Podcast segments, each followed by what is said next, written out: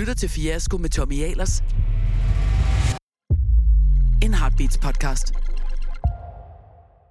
Det skal ikke være nogen hemmelighed, at jeg i nogen tid har forsøgt at gøre op med perfekthedskulturen. Det tilsyneladende perfekte liv med instavendig morgenmad, fede jobs, evig skønhed og masser af succes. Men jeg ved, ligesom de fleste af jer, også er ved at finde ud af, at bag ved enhver succes gemmer sig en historie om masser af bump på vejen, ting, der ikke lykkes og hårdt arbejde. Og det er den og de historier, som jeg er interesseret i. Derfor har jeg inviteret en række gæster til en snak om netop det. Velkommen til Fiasko, og velkommen til dig, Birgitte Hjort Sørensen. Tak. Kender folk der egentlig mest som Katrine Fondsmark? Øh, det er der mange, der gør. Der er mange, der kommer til at kalde mig Katrine Er også. det det? Ja, ja. ja. Oplever du det sådan derude? Ja, ja, fuldstændig. Og det er fint. Altså, det er jo klart nok, kan man sige. Nå, det er den ligesom, det, det var det, du blev kendt på, var det ikke? Ja, og så tror jeg, så har det læret sig i folks hoveder, og så, så kalder de mig øh, Katrine. Uh, no, nej, jeg mener Birgitte. Øh, ja. Så, Det er sjovt. ja. Er der sket sådan i helt private øh, sammenhæng? Din mand eller dine forældre? Min mand har aldrig kaldt mig Katrine, øh, og mine forældre heller ikke. Øh, Heller ikke for sjov. Nej. Når han synes, du er sådan nej. lidt stram i det eller et eller andet, så kalder han dig lige Katrine. Synes du, Katrine var meget stram i det? Ja. Nå, Nå, det, det, det, det, det, det, det, det, det, vi det, skal lave noget af den vej, ja. Men øh, Birgitte, tusind tak, fordi du gad at være med her. Selv tak. Du er 40 år. Ja. Succesfuld skuespiller, det må jeg godt kalde dig. Det må du godt kalde mig. Ja, du har lavet mange ting. Mm. Folk kender dig, folk ser op til dig og synes, du er sej. Det synes jeg. Så derfor er jeg glad for, at du vil være med her. Øhm, du har øh, været meget rundt omkring, og som jeg lige sagde, så de fleste kender nok fra, øh, fra Borgen, men også øh, jeg er stor, øh, godt fan Game of Thrones, Yes. og synes, det var fantastisk, at du også lige fik dig med. Du bor i København med din øh, kæreste, Vi bor faktisk lidt uden for København. Nå, det er flyttede- rigtigt, ja. Ja, vi flyttede på landet, faktisk. øh, og har to børn Ja. på to og fire. Ja. Døtre. Yes. Dejligt. Ja. Hvad øh, er du i gang med lige nu? Jeg er i gang med at filme en tv-serie, der kommer på TV2 næste år, der hedder Oksen, som er baseret på en række spændingsromaner, der handler om en tidligere jægersoldat, som ikke er mig. Øhm, og så lige om lidt skal jeg starte prøven på det kongelige teater, hvor jeg skal spille farlige forbindelser. Vi har premiere midt i januar. Og Farlig Forbindelse, det er den, du også har spillet på Den har Broadway. Jeg, ja, præcis. Ja. Den spillede jeg for 5-6 år siden. Øhm, samme rolle også, nu bare på dansk. Ikke? Okay. Ja. Var det den før, og, og da, hvis jeg sådan lige læser op på det, så var du Mm. den første dansker, der havde en hovedrolle Det på en tror Broadway, jeg nok, på et ja. Broadway-stykke. Ja, sådan har jeg også forstået det. Jeg synes, Sådan. vi skal holde os til Skal vi det. bare holde os til Jo, den, den det historie? Ja. Ingen grund til at grave dybere Nej, og finde ud nej. af, at en gang i 58, Der var der, der var der vist en, han var ikke helt dansker, men øh, okay, det lyder sgu meget sejt. Mm. Når vi, øh, når vi har de her øh, samtaler, så øh, plejer vi tage udgangspunkt i en, øh, i en sådan konkret fiasko.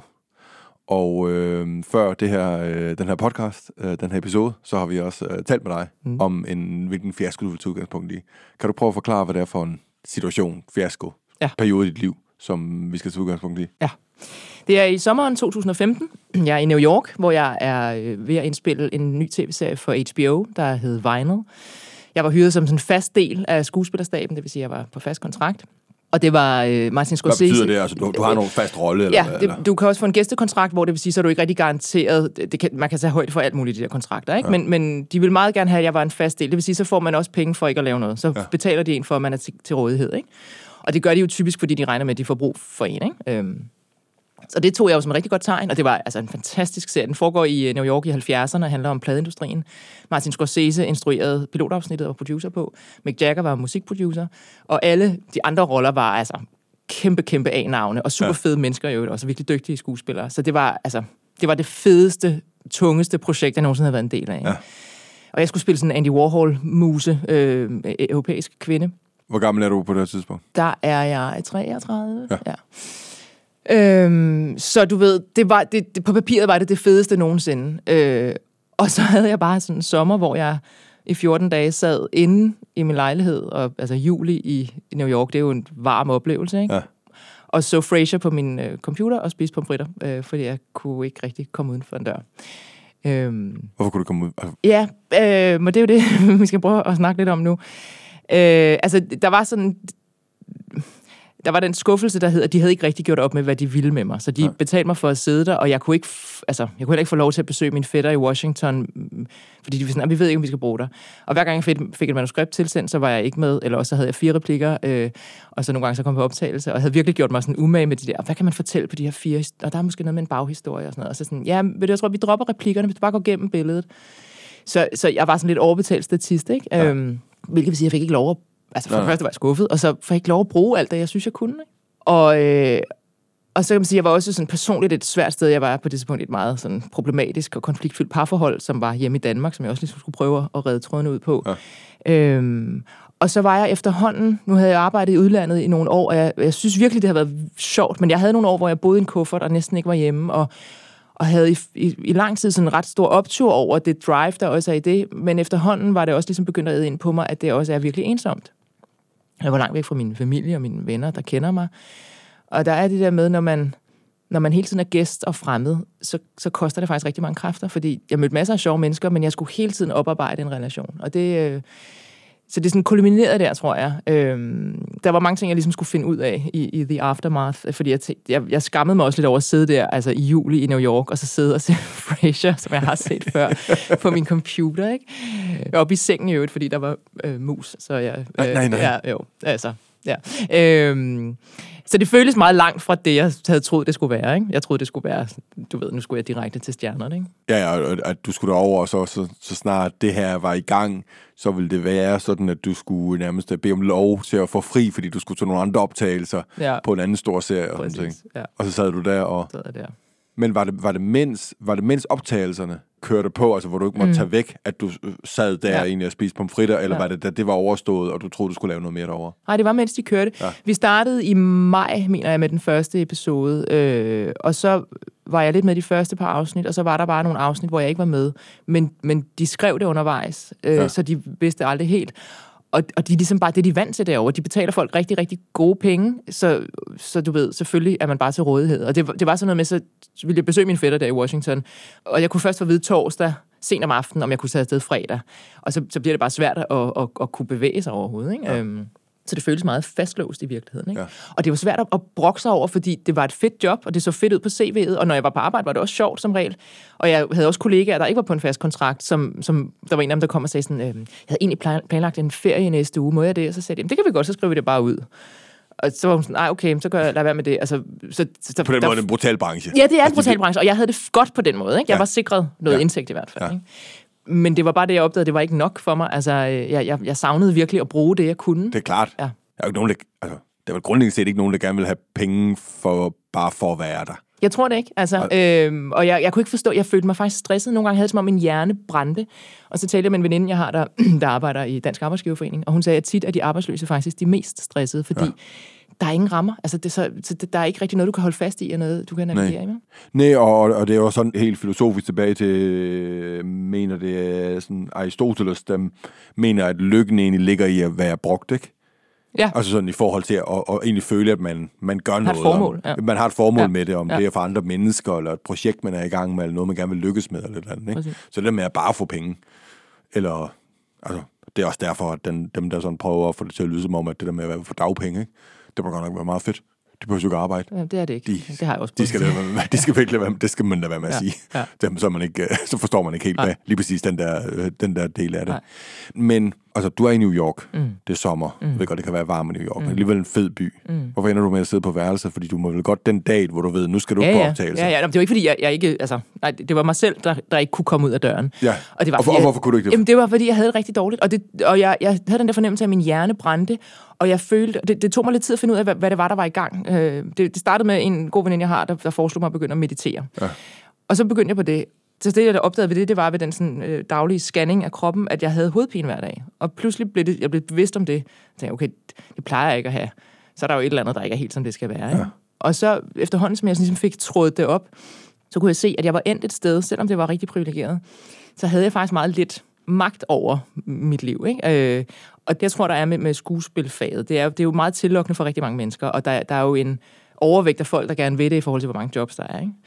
Så man kommer automatisk, man er lidt født ind i det med, med en form for sådan tiggermentalitet om, at man skal bare være glad, hvis man ja, har noget ja. at lave. Ikke? Og, øh, og det betyder, det, det, sådan havde det også, da jeg startede på det der udland især, at man tænkte, jeg må jo bare følge med strømmen og se, hvad de tilbyder mig og sådan noget. Og så, så kommer man ikke rigtig til at tage stilling. Altså. Og i starten var det meget sjovt, så blev jeg alt muligt forskelligt. Men, men så også fra, at det gik virkelig godt, så pludselig var der sådan lidt stille, og du ved, så tænkte jeg, jeg troede, jeg var nået til et vist niveau. Jeg havde, jeg havde lige før det her, havde jeg øh, haft premiere på mit afsnit af Game of Thrones, og en øh, ungdomsfilm, der hed Pitch Perfect 2. Og begge to var sådan nogle blockbuster-ting. Så der var en, en uge, hvor jeg lå som nummer 4 på IMDb, altså i forhold til, hvor, hvor, hvor, hvor mange der har søgt på dig. Ikke? Altså det er den her Internet Movie Database. Ikke? Det, det er ret højt, vil jeg bare sige. Ikke? Øh, så jeg havde sådan en fornemmelse af, oh, kæft, det går godt. Nu- ikke? nu kører nu det. kører det virkelig. Ja. Og så den der følelse af, okay, men, men lige nu på arbejdet, altså, er der slet ikke nogen, der bruger mig, og jeg havde ikke noget, der, der lå på den anden side af det, vel? Altså, øh, man rammer jo tit ind i arbejdsløshed, hvor man ikke ved, hvad der kommer på den anden ja. side. Så sådan en følelse af, at jeg havde svært ved, hvad er jeg egentlig værd for nogen, ikke? Ja. Øhm, og så synes jeg faktisk også, at jeg opdagede, at jeg havde på det tidspunkt en dansk agent, og en engelsk, og en amerikansk. Og det er jo også igen sådan et, øh, når man skal ud og have agenter, et sted, hvor man sådan skal, skal finde ud af sit eget værd, ikke? Øh, hvem, hvem vil have mig, og, og hvor, hvor vilde er de for mig? Og, og i starten blev man talt virkelig op af dem, ikke? Og de tror så meget på det. Men igen havde jeg også en fornemmelse af, at jeg skulle selvom jeg jo egentlig var deres arbejdsgiver, fordi de får procenter af min, min løn, så havde jeg alligevel en følelse af, at jeg, jeg var lidt sådan på, på fri og fødder hos dem. Jeg skulle sørge for at holde mig gode venner med dem. Jeg skulle ikke tage beslutninger, de var uenige i. Så igen sådan lidt et ufrit forhold, synes jeg. Ikke? Ja. Øh, og det, der gik op for mig, mens jeg sad der og, og så Frasier, var, at jeg også var landet et sted, hvor jeg synes, jeg skulle til gode se enormt mange andres mening om, hvad jeg skulle. Og brugte enormt meget tid på at navigere også, for så nogle gange synes de noget forskelligt. Og, og det gik også op for mig, at de, selvom jeg tror på, at de vil mig det godt, men de har jo hele tiden også nogle andre agendaer, der hedder, at de skal tjene penge. De skal også bevare en god relation til producenter og til øh, magasiner og sådan noget. Så jeg havde sådan en fornemmelse, at der, jeg, jeg, jeg stoler ikke 100% på, at de altid har min bedste interesse for øje. Så det var sådan, jeg synes, jeg var landet et sted, hvor at, at, øh, at jeg på en eller anden måde ikke rigtig jeg selv havde, selv havde tøjlerne. Ikke? Og det havde jeg virkelig brug for at kunne tage.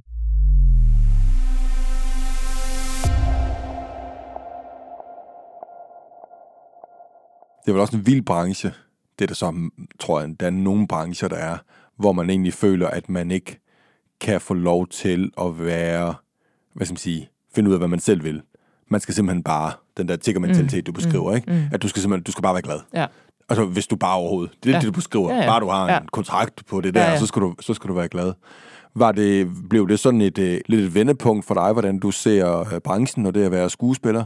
At det er nødt til at være noget, altså du i højere grad øh, prioriterer dig selv øh, efter den der oplevelse, eller hvad, hvad, skete der, mm. hvad skete der efter det her? Det jeg fandt ud af var, at jeg kunne ikke rigtig tåle, at, at det var øh, liv eller død, om jeg fik et job, eller om øh, min agent sendte en mail, eller sådan. Jeg, jeg kunne ikke tåle det, at jeg var så afhængig af de andres input. Plus, at jeg begyndte at tænke på, jamen, hvad er det egentlig, der gør mig glad til hverdag? Ja. Altså, og når jeg var på arbejde, synes jeg oftest, jeg var glad. Jeg kunne godt lide at lave noget, jeg kunne godt lide at blive udfordret. Men der var bare for mange dage, hvor jeg ikke blev det. Så jeg var igennem sådan en større øh, selvrensagelsesproces, hvor jeg på et tidspunkt fik altså, nærmest en åbenbaring. Det føltes som en åbenbaring, fordi jeg havde aldrig nogensinde skænket den tanke, at jeg kunne læse videre. Det, når man er skuespiller, det er, sådan, det er et praktisk fag, og det, man lægger meget identitet i det. Men jeg, var sådan, jeg kunne enormt godt lide at gå i skole, da jeg var barn. Øh, og det har altid givet mig stor glæde at lære nyt. Og pludselig, fordi jeg snakkede med nogle andre i andre brancher, der havde kvittet deres job og begyndt at læse videre, så fik jeg sådan en, det kunne jeg jo også gøre. Der er jo ikke nogen, der siger, at jeg ikke kunne tage en, en anden uddannelse, eller en supplerende uddannelse, eller et eller andet. Og det ved jeg, det vil give mig noget sådan på daglig basis, der vil, der vil sådan stimulere mig, jeg ville synes, det var interessant, og det var noget, jeg selv var herre over. Ikke? Og bare tanken var sindssygt frisættende for mig, fordi det tog det der liv eller død væk fra alt det andet. Ikke? Og så kunne jeg også, synes jeg, forholde mig mere øh, reelt til mine agenter, og, og pludselig også se, at det, jeg tror, der godt kan ske, når man er skuespiller, det er, at hvis du så når et vist niveau, og du får nogle agenter, så er der hele tiden nogen, der tager alle de voksne snakke for dig i virkeligheden. Ikke? Alle de ubehagelige lønforhandlinger, også hvis der er konflikter, eller finder på nødløgn, hvis du ikke kan et eller andet. Ikke? Og langsomt bliver man sådan lidt lullet ind i, i starten er det enormt behageligt, selvfølgelig, fordi man slipper for en masse bøvl, men, men pludselig er man også blevet lidt til et lille barn igen, der ikke rigtig, faktisk ja, igen ikke har tøjlerne. Det var meget det, jeg ligesom kom tilbage til. Ja. Ja. Og så fordi nogle af dem også har, de er vant til at skulle strække sandheden nogle gange, for at, ligesom, at der ikke er nogen, der bliver sure. Og det, det gjorde mig sådan lidt paranoid til sidst, for jeg synes ikke, jeg kunne regne ud, hvem der sagde sandheden til mig. Og det kunne jeg, det kunne jeg ikke rigtig tåle. Så jeg opsagde faktisk samarbejdet med min danske agent. Øh, Jeg har beholdt dem i udlandet, fordi det er for svært at navigere, når man ikke har nogen. Ikke? Men jeg, jeg begyndte at ligesom tage den selv i Danmark, og det er også svært, men det er også sindssygt tilfredsstillende. Og jeg er meget mere en til en berøring med, hvad, hvad, okay, hvad er udfordringen i den her situation, eller hvad er det egentlig, jeg får løn for, eller hvil- hvilke vilkår er det, der er på spil. Ikke? Så du har selv valgt at være med i den her podcast også? Jeg har fuldstændig ja.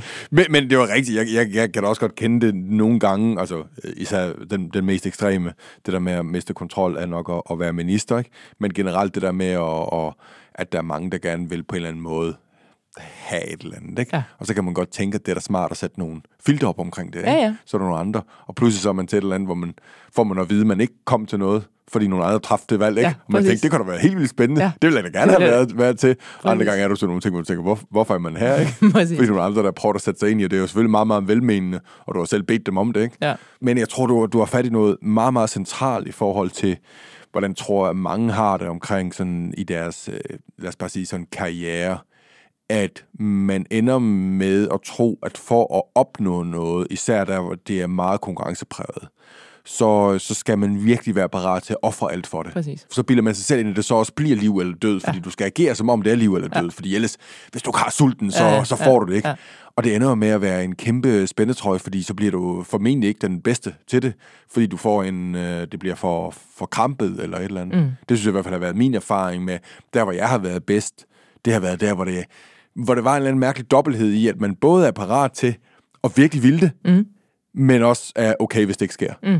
Og det, det, er jo, det er jo mærkeligt dobbelthed at finde, Ja. ja. fordi man egentlig helst skal ville det så meget, Ja, så ja, man dør, ja. Ja, ja, hvis man ikke får ja, det. Fordi ja. ellers er du Ja, sulten nok. ja. Men alligevel så kan man ikke fungere som menneske, Nej. fordi det ender man med at få... Især hvis man er steder, hvor det er for meget afhængigt af, hvad andre vil. Ja. Jeg opfandt på et tidspunkt noget, jeg kalder saftevandsprincippet. Altså, alting ufortyndet er for stærkt, føler jeg. Ikke? Så hvis arbejdet går dårligt... Alting ufortyndet er for stærkt. Ja, Yes. du skal have noget vand i, før du kan drikke det, ikke? Ja, især sådan Øh, quick. Især, Det, det, det, kan du næsten, det kan du næsten ikke få ud. Det skal presses ud af den der. det er mange år siden, jeg har drukket det. Jamen, det findes stadigvæk, har jeg faktisk Er det rigtigt nok? Okay. Øhm, så om det er en arbejdssituation, eller et parforhold, eller hvad det er, hvis der er noget, der ikke går godt, hvis du kun fokuserer på det, så bliver det for tungt at bære. Ja. Så det handler, synes jeg, om altså meget øh, banalt i virkeligheden, ikke at lægge alle æggene i samme kurv, ikke? men du skal have noget andet, der så kan veje op for, hvis der er noget, der er problematisk her. Det tror jeg tror bare var det, jeg sådan fandt ud af, at jeg kan godt finde på nogle andre ting, som jeg selv kan bidrage med. Så, så hvis det, der er ikke ligesom, hvis der er stille på, på, hvis jeg ikke får nogle jobs lige nu, eller et eller andet, eller det ikke blev til den succes, man troede, det blev. Ikke? Vinyl blev også øh, lagt ned efter en sæson, hvor alle troede, den ville tage syv sæsoner og bare køre derud af. Ikke? Ja. Men så har man noget andet, man så kan ligesom lægge sin energi i. Ja, og det ja. synes jeg hjælper. Ja. Tror du så, at det så lykkes at være lige så sulten? Du får den der indsigt i forhold til, at du kan ikke bare mm. satse på en, en ting. Ikke mm. alle æg i en kurv. Du er nødt til at have en bredde og også være ultimativt. Og det jo ret vildt, men også klogt at sige, ultimativt set behøver jeg ikke at være skuespiller. Mm. Jeg kan så meget andet. Mm. Men har, har det gjort, at du faktisk tror, du er kommet til federe ting, end hvis du ikke var, eller var det mere bare, bare i anførselstegn, overlevelse? Ja. Det er jo virkelig svært at vide, Ja, hvad der sker. Nej, nej, nej, nej, men jeg forstår godt, hvad du siger. Altså, og jeg ved det heller ikke, fordi man, det, der skete efter nogle år med det der uddannelseshalløj, det var, at jeg, jeg kom hjem, og jeg stiftede familie og sagde nej til at fortsætte jagten i udlandet. Og jeg ved jo ikke, hvis jeg nu jeg var blevet og havde, var blevet ved at jagte det sådan mere intenst, om, om det så var, altså hvor jeg så var i dag. Det kan godt være, at der pludselig havde vist sig en hel masse sjove jobs, og pludselig stod jeg der med en Oscar. Det, det ved jeg jo ikke. Men jeg, jeg tror bare heller ikke nødvendigvis, at jeg havde været gladere af det. Altså, og det, det tog mig virkelig lang tid. Jeg synes stadig nogle gange, kan jeg have brug for at forsvare det valg, fordi der er også mange, der, der ser det udefra og siger, jamen, jeg kan da godt regne ud, hvad, hvad det er mest optimale for dig, hvad, hvad succes er for dig, det må da være netop at stå og vinde en Oscar. Ikke? Det, det kan de fleste ligesom forholde sig til. Ja. Men når man så ligesom dykker ned i det, så ved man også, når du skal vinde en Oscar, så handler det også rigtig meget om at kørt en god PR-kampagne. Altså, det handler ikke kun om at have været, lavet den bedste præstation. Der er, der er enormt meget andet, der ligesom bærer med til det. Og, og igen kommer jeg bare tilbage til, jamen altså, jeg har brug for at være begejstret til hverdag, fordi også meget af det materiale, jeg har fået sendt fra min engelske eller min amerikanske agenter, det er sådan noget mainstream. Det, det er tit også kedeligt, når man er kvinde, så er det tit en eller anden kliché kæresterolle, hvor man mest skal se ud og, og være sådan, stå for nogle følelser. Ikke? Så, så jeg plejer at sige sådan, græde lidt i baggrunden på en sexet måde. Ikke? Ja. Øhm, og det er virkelig røvsygt. Altså. Ja. Hvorimod, nogle gange har jeg, jeg holder meget af at læse op, øhm, og jeg har læst op i det danske Proust-selskab, som ved Gud er meget langt fra Hollywood. Ikke? Det er nogle, nogle relativt gråhårede mennesker, der sidder og følger med i bogen. ikke? Du læste op, altså hvor du Øh, læser så læser jeg øh, ja, 30 sider eller sådan noget. Ja, ja. Ikke? Øhm, men der har jeg bare sådan... En Altså, eller anden aften på et bibliotek eller en café? Øh, eller... det har tit været altså i det selskab, de holder sådan en salon Okay, hver øh, søndag, øh, ja. en gang om måneden eller sådan noget. Ikke? Det gjorde de i hvert fald på et tidspunkt.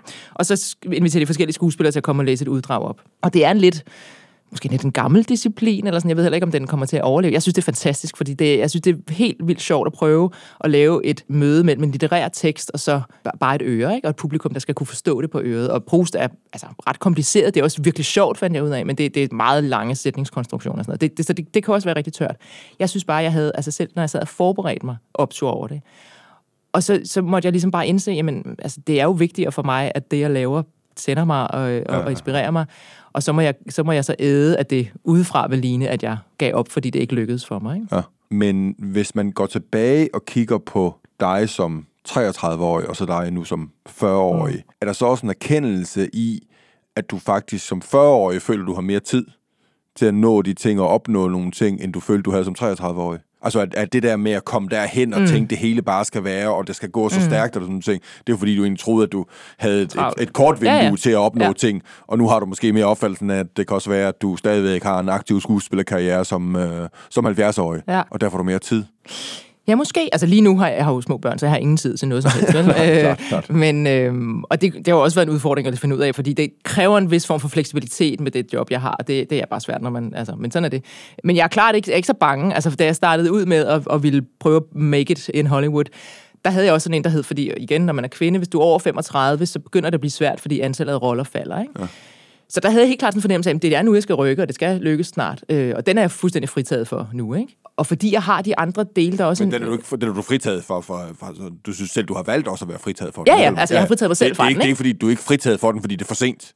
Nej, øh, nej. nej ja, det kan du også sige, Ja, men, ja, men, men- ja, ja, ja. Men, men, det er men du har det godt med det. Ja, det, det, det var en meget jeg lykkelig dag, da jeg fyldte 35, og tænkte, jeg, puh, nu kan jeg slappe af. Ja, nu, ja. nu skal jeg ikke Nej. kæmpe om at være... Øh, nu er jeg bare ikke ung længere. Nej, Du er præcis. stadigvæk ung. Fordi hvis du er ikke ung, så er jeg hvad, ja, Ja, gammel. men det, så. nej, ja. Der, men der, det, der er helt klart, jeg har det også sådan, øh, apropos valget, når jeg, når jeg opdager, at der er nogle ministre, der er yngre end mig, så, så synes jeg virkelig, det er underligt, for jeg har altid været den yngste sådan, i alle mulige sammenhænge. Jamen, det, det, det, det, det, det, kan det, er godt. det skal man, det skal, jeg ved ikke, hvornår den, man, man kan switche med i en, øh, lige kommet med i en VL-gruppe, hvor jeg er den yngste.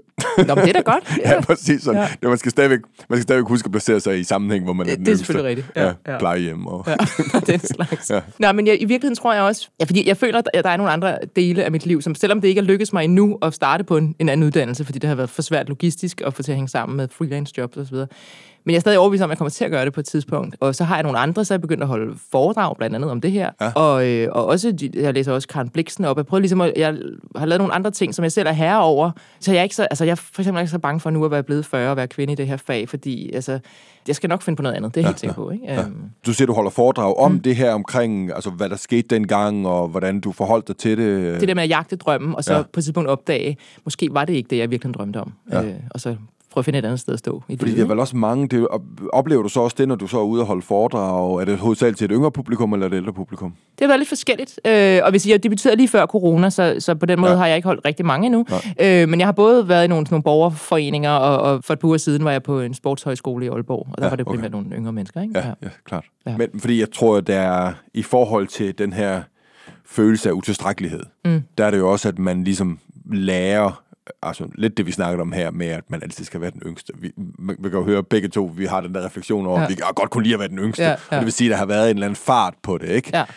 at der er det jo også mange, der, der så senere også får en fortrydelse omkring, at man på et tidspunkt, hvor man troede, man ikke havde tiden, så egentlig viste det sig, når man kigger tilbage, så selvfølgelig havde man tiden. Mm. Selvfølgelig havde man tiden til at holde seks måneder fri, mm. Når man fik sit første barn. Mm. Selvfølgelig havde man tiden til at bruge tid med sin familie, hvis det var en eller anden, der blev syg eller et eller andet. Ikke? Mm. Men, men når man er der som i en eller anden version som 25 til 35 år eller noget, så er man helt sikker på, at hver eneste dag, Ja, ja, ja. hvor man ikke gør noget, eller ikke får Ja, svaret eller ja. noget, så, øh, så vil det ligesom, du, du ved, decelerere ja, ens ja. ja. karriere til, at det bare, så, så ender man bare Ja. på gaden, ikke? Ja, Hvis man ja, ikke mødte ja, ja. den der mandag, Ja, ikke? ja. Man var lidt halsløg eller et eller andet, Ja. ikke? Så der ligger vel også et eller andet i også at kunne, kunne give det videre, men altså de fleste ting i livet skal folk jo selv, selv lære, ikke? Men, men alligevel tror jeg, der ligger en styrke i, at du også siger det, at du kunne godt have forholdt dig anderledes til det dengang.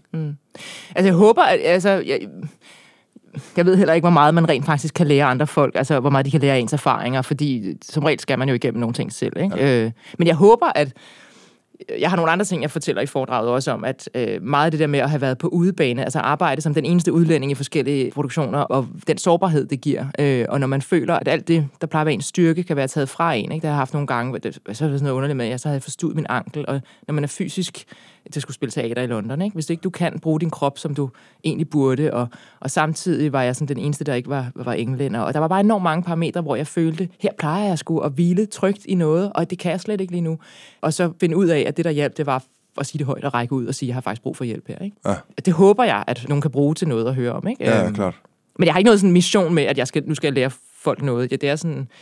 Ja, det er måske altid en lille smule indbilsk at tro, at det, nu skal jeg bare høre, hvad nogle fede ting, jeg har oplevet. og Jeg Ja, tror ja. helt sikkert, at jeg kan bruge det til noget, men Ja, det er sådan en blanding af noget lidt kulørt og nogle anekdoter og noget med Antonio Banderas og sådan noget, som, som de fleste godt gider ja, ja. at høre om, ikke? Og så, jo, men så er der et budskab, nogle... ikke? For Ja. det, er også det, det er også det, du egentlig lyder som om, det er det, du er ved at, at finde ud af, at du, kvæg det, du har lavet, så har du en platform.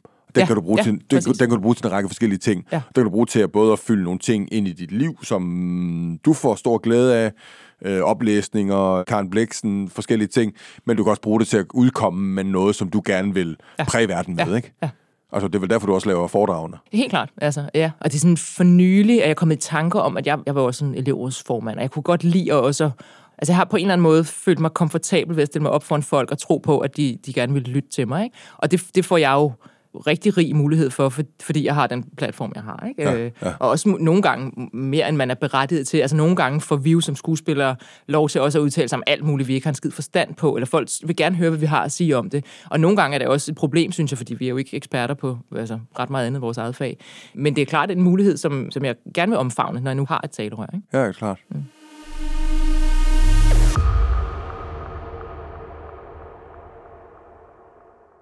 Den del med, og at du også godt kunne lave nogle helt andre ting, mm. end at være skuespiller. Mm. Tror du, den kommer fra, at din, øh, dine forældre er begge to øh, læger, Ja. så du kom fra et akademisk ja. Hjem. Var der for at lave noget helt andet end dem, at du endte med at være, være kreativ? Fordi man kan godt høre, at du sådan elevrådsformand, så kunne du også være ind som minister. Jo. det kan jo nå det nu. Det kan man jo godt. Ja, ja, det, og de, de, de skal bruge nogen, Jeg øh, de skal bruge nogle udfarvelser, især hvis, det er, hvis Lars, skal, Lars Løkke skal danne regering, så kan det være, det, det, det det, det, det ja. være. Og lige omkring sådan, når det hele spidser til, man kan fornemme, at, at regeringsdannelsen er ved at ske, Ja. så hvis du får nogle, sådan nogle opkald fra skjult nummer, så, så, jeg så tage tag den, hvis du skal derind. Det kan man så også bruge til at og, og i de der dage ringe til nogle af dem, der drømmer om, man ved drømmer om at blive minister, og så ringe til dem med sådan, bare sådan hurtigt, hvor, hvor man trykker, trykker firkant, 31 firkant, så holder den nummer tilbage, så kommer det som skjult nummer hos dem, så lægger man bare på med det samme, og de aner ikke, hvem der har ringet, og de uh, tænker, de har misset det vigtige galt. Det lyder er som noget, du har gjort, Tommy. nej, nej, jeg har bare det? hørt om nogen, Ja, okay, der ja. har overvejet at gøre det. Det er inde i telefonfis for voksne. Ja. for politikere. Inde, inde i uh, sådan meget indspist. Ja. Nå, det at du skulle være skuespiller, var det mm. lidt uh, dine forældre er læger? Mm. Meget... Er det kontroversielt, tænker du? Eller? Ja, var det, var det, var det, var det et oprør. opgør, Ja. eller et eller andet? Nej, det var det ikke. Altså, jeg har faktisk aldrig haft noget specielt stort oprør. Jeg er jo den mindste af en søskenflok på tre, øh, så jeg har, jeg har også haft mere frihed end mine søskende. Ja, og der er jo rigtig mange skuespillere, og sikkert også kunstnere i det hele taget, som er den mindste i en søskenflok. Ja. Der er noget med noget. Mig, ikke? se mig, se mig, mig. Jeg tror, altså det, det eneste, min far har på et tidspunkt en enkelt gang sagt, du med dit hoved, du skulle da ind og læse, eller sådan noget. Ikke? Og min gamle engelsklærer, øh, salig gamle engelsklærer, der nu desværre er død, som jeg var meget, meget glad for, han var meget utilfreds med øh, mit valg. Øh, han havde set en anden fremtid for mig. Ja, ja. Øhm, og han, holdt sig, han var meget, meget øh, sjov og holdt sig aldrig tilbage for at, altså, jeg skrev med ham hvert år på hans fødselsdag, og så, det var sikkert som armen i kirken hvert år, hvor han sådan, ja, det kunne jo ikke være anderledes, og jeg korser mig jo stadigvæk, men, men når nu du har valgt, som du har, så gør du det da meget godt. Altså, det, var, det var altid en vis skepsis. Øhm, Hvor du fra, egentlig? Øh, jeg er opvokset i Birkerød. Okay. Ja. Øh, men mine forældre har altid været meget støttende. Altså, men jeg tror også... Altså, jeg havde, du ved, jeg, jeg var god i skolen og sådan så jeg havde også... Jeg tror, de har tænkt, jamen, så går det nok, hvis ikke det går med det, ikke? Jeg var ikke sådan, at jeg ikke kunne finde mig til rette noget andet sted. Jeg var ikke sådan utilpasset på den måde, vel? Mm. Øh, og så har jeg også været altså, både heldig og, og, og dygtig og hårdt arbejdende, at det, det er gået hurtigt ret godt for mig. Ikke? Ja. Øhm, Når du nu, fordi du har stadig nogle ting, du så gerne vil, mm. har dine oplevelser der i midt 30'erne, der er tilbage for en 7-8 år siden, sidde i New York, øh, følte tingene ikke helt skete alligevel, og så den anden tilgang, du har til, at du også kan lave andre ting. Har det gjort, at du øh, passer på med at gå efter noget, du ikke er sikker på, du får? Er du mindre risikovillig nu? End nej, du var for? nej, ikke på den måde. Men jeg siger mere nej til ting, jeg ikke Ja. gider. Og så er der nogle ting, der praktisk ikke... Altså, da jeg havde født mit første barn, og hun var seks uger gammel, blev tilbudt en, en lille rolle, men i en ret stor Hollywood-produktion. Og det skulle filmes i Tyskland, så det, sådan, det var ikke fuldstændig out of the question, det kunne lade sig gøre. De var enormt søde. Jeg kender instruktøren fra før. Hun var sådan, vi kan godt lægge dine optagelser rundt om amningen og sådan noget. De var virkelig imødekommende. Ja. Men altså, jeg havde fået akut kejsersnit og var stadig på smertestillende og kom i bad en gang om ugen, og sådan, jeg kunne slet ikke se, hvordan det skulle hænge sammen. Så der havde det sådan, det kommer jeg til at sige nej til. Og det lige der var man det sådan lidt, Ah. Men altså, det har overhovedet ikke nogen kvababelser med det i dag, vel? Og så kan jeg bare mærke nu, at, at hvor jeg før, altså lige da jeg startede ud, der var det sådan, du ved, øh, Jessica Alba er sprunget fra den her rolle, kan du sidde på et fly om tre dage til Bulgarien? Sådan, ja, ja, det kan jeg godt. Ikke? Mm. Det vil jeg slet ikke kunne i dag, og ikke give, og det, jeg prøver så vidt muligt kun at sige ja til noget, jeg virkelig synes er sjovt. Ikke? Men det er stadigvæk meget ind, altså at folk, der henvender sig til dig, hvor du skal sige ja eller nej til. Mm. Har du ting nu, hvor du siger, det vil du gerne, din agent hører om et eller andet manuskript, så vil du gerne, altså er, er du da mere påpasselig med at prøve at gå efter noget, hvor du tænker, det kan jeg egentlig ikke få, eller tør du stadigvæk godt at gå efter noget, hvor du godt ved, at det er måske kun 20% chance for, at du får det? Mm. Jeg har faktisk meget sjældent gjort det der med at høre om noget og sige, det vil jeg gerne. Det har okay. jeg kun prøvet nogle gange. Øh, igen tror jeg, fordi man har den der sådan lidt underlige, jeg kan jo ikke bare kræve, nogen må tilbyde mig det. Ikke? Altså, ja, ja, ja. Men jeg, jeg føler mig ikke mindre risikovillig. Nej.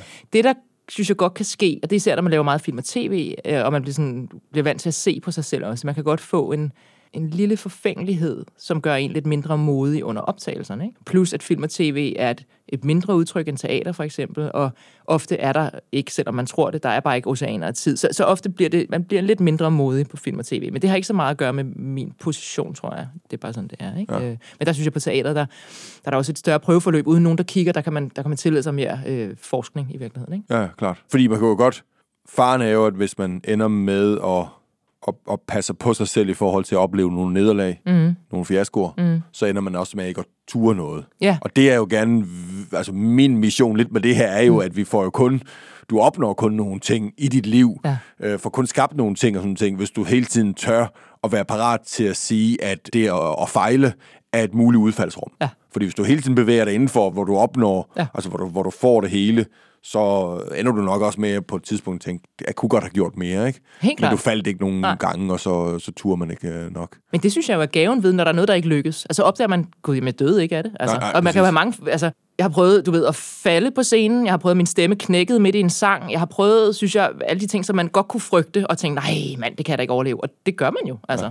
Jeg har ikke prøvet sådan hardcore shitstorms øh, som jeg heller ikke ønsker mig, men, men jeg tror på, at der er noget altså, godt ved at, at opdage, gud, jamen, jeg, jeg kan faktisk godt overkomme det her, selvom det var noget, jeg virkelig frygtede. Ikke? Ja. Altså, jeg havde jo sådan relativt, som du kan fornemme, let skolegang på den måde, at jeg var god, og lærerne godt kunne lide mig, og jeg sad stille og rakte fingrene op og alt sådan noget. Så det var faktisk først, da jeg fik mit første afslag på teaterskolen, da jeg søgte ind første gang, at jeg sådan for alvor, tror jeg, oplevede ja, nederlag. Ikke? Ja. Og der lå jeg også på gulvet og græd et stykke tid. Men så rejser man sig jo, og ja. så, er man jo, så er man jo bedre rustet bagefter, fordi ja. man har været igennem det. Og det er jo alle de ting, altså alle er altid overrasket over, øh, uanset hvor succesfulde de har været i deres øh, liv, og hvor langt hen de er i deres liv, er det den samme historie hele vejen, og genkendte hos mig selv også, at hver eneste gang, man tror, noget vil være meget, meget, meget, meget farligt, hvis det skete, mm. så var det ikke særlig farligt. Mm. Mm. Og faktisk var der en, en, øh, en forløsning i, at det mm. blev på en anden mm. måde. Den første virksomhed gik jeg øh, på røven med, og skulle ind og sige til investorer, der investerede 3 millioner kroner i den her virksomhed, at jeg har mistet jeres penge. Og det var på kun 9 måneder, ikke? Og jeg var sådan, jeg har også været elevrådets formand, ja, ikke? Og ja. været med McKinsey og sådan ting, og alt skulle ligesom bare være sådan... Ordentligt. Ordentligt, ja, ja. Og passe sammen og sådan ting. Ej, og det at gå ind og sige det til, til investorerne, til bestyrelsen og sådan ting, jeg var helt sikker på, at altså, ej, jeg havde, det altså, havde det så dårligt. Ja, lige ja. præcis. Ja. Og så ville det være slut. Ja. Så kunne jeg ikke få ja. lov til at starte nye virksomheder. Ja. Og, sådan ting. og så siger den der investor, der har tabt 3 millioner kroner, han sagde nærmest tak. Og det var fordi, at, at hans tak betød, at han synes faktisk, at det var indsigtsfuldt, at jeg havde besluttet at trække stikket. Okay. Fordi det, jeg har sagt til ham, det var, at jeg har mistet dine penge, synes, vi kan stoppe nu, og så er virksomheden, øh, på, altså, så er virksomheden færdig. Men jeg kunne jo også have sagt til ham, og det var han mere vant til, man gjorde, okay. iværksætter ja, gjorde, at sige, jeg skal lige bruge 3 millioner mere, ja, okay. og lige bruge 3 millioner mere, så har jeg tabt 9 millioner. Ja, ja. Så han var faktisk glad for, okay. kun at tabt. Plus han, han ved jo godt, som investor og investerer, nærmest inden virksomheden ja, er stiftet, ja, ja. at det kommer med en stor, stor risiko. Ja, nu har jeg selv ja. prøvet at tabe flere penge end det på nogle enkelte projekter, og okay. jeg har aldrig bebrejdet nogen det. Okay. Bare de knoklede og, og, og tog sig sammen. Ja. Og sådan ting, ja. Men, men det er igen det samme. Det er ikke, øh, det er ikke farligt. Jamen, det er det ikke, og det er jo rigtig, rigtig godt at lære. Ikke? Og hvad, ved hvad er det vildeste, du har prøvet, hvor du tænkte, når du beskriver det i dag, så bliver du sådan helt, okay, det var alligevel vildt, at, øh, at det ikke skadede dig mere? Øh, at falde på scenen ja, måske? Ja, altså, ja, og det har jeg gjort nogle gange. Altså, okay. jeg, jeg, første gang jeg stod på det kongelige, det var så, der var jeg heller ikke uddannet nu, og det, det var faktisk, jeg lavede en forestilling med Paprika Sten, øh, det var øh, cabaret, øh, og så til Rømert uddelingen det år, så skulle vi ind og lave åbningsnummer, som er velkommen, og vi var sådan otte piger og Troels Lyby, og, og, og til sidst, så skulle, man, så skulle vi ligesom, vi havde lavet sådan en lang kickline, og så skulle vi dreje rundt, og så lave en cirkel omkring Troels. Og jeg var den første pige, der skulle dreje rundt og lave en cirkel, og jeg havde så, da vi øvede, ikke haft de rigtige sko på, så da det var live, også transmitteret på DR og foran en hel sal, øh, så hang min øh, sko fast, så jeg faldt, og de andre syv piger kom også ligesom til at falde oven i mig. øhm, Undskyld, det, jeg griner. Ja, det, det er okay. Der er ikke så meget at gøre. Det var ikke, det var ikke sådan det fedeste øjeblik, vel? Øhm, og så, ja, så prøvede jeg det der, da jeg spillede Chicago, som var musical hvor- teater, ikke? Ja. Den der faldescene Ja. nu. Hvordan kommer Ja. man ud af den? Man Jamen, står på scenen. Man rejser sig op Man rejser videre. sig præcis, det er ikke svært. Nej, og det tager jo et splitsekund. Det Ja, ja, ja. føles som om tiden går i stå, og de søde mennesker på DR havde faktisk klippet sig på en måde udenom det, så det kom ikke rigtig i fjernsyn og sådan noget. Men jeg var, altså, der var jeg 21, og, og jeg troede jo bare, at jeg havde ødelagt det for alle. Ikke? Øh, ja, Nå, fedt. Ja. Vil du ønske, og det er jo altid det er sådan mærkeligt, sådan et fortrydelsesspørgsmål, men vil du ønske, at du har haft mere ro på? Tidligere? Ja. Eller er du egentlig okay med Nej. den måde, tingene faldt ud? Ja. Altså, jeg har jo været i nogle situationer, som ikke var rare, mens jeg var i det, men, men igen har jeg jo lært rigtig meget af det. Altså, så, så nej, det vil jeg ikke. Ja.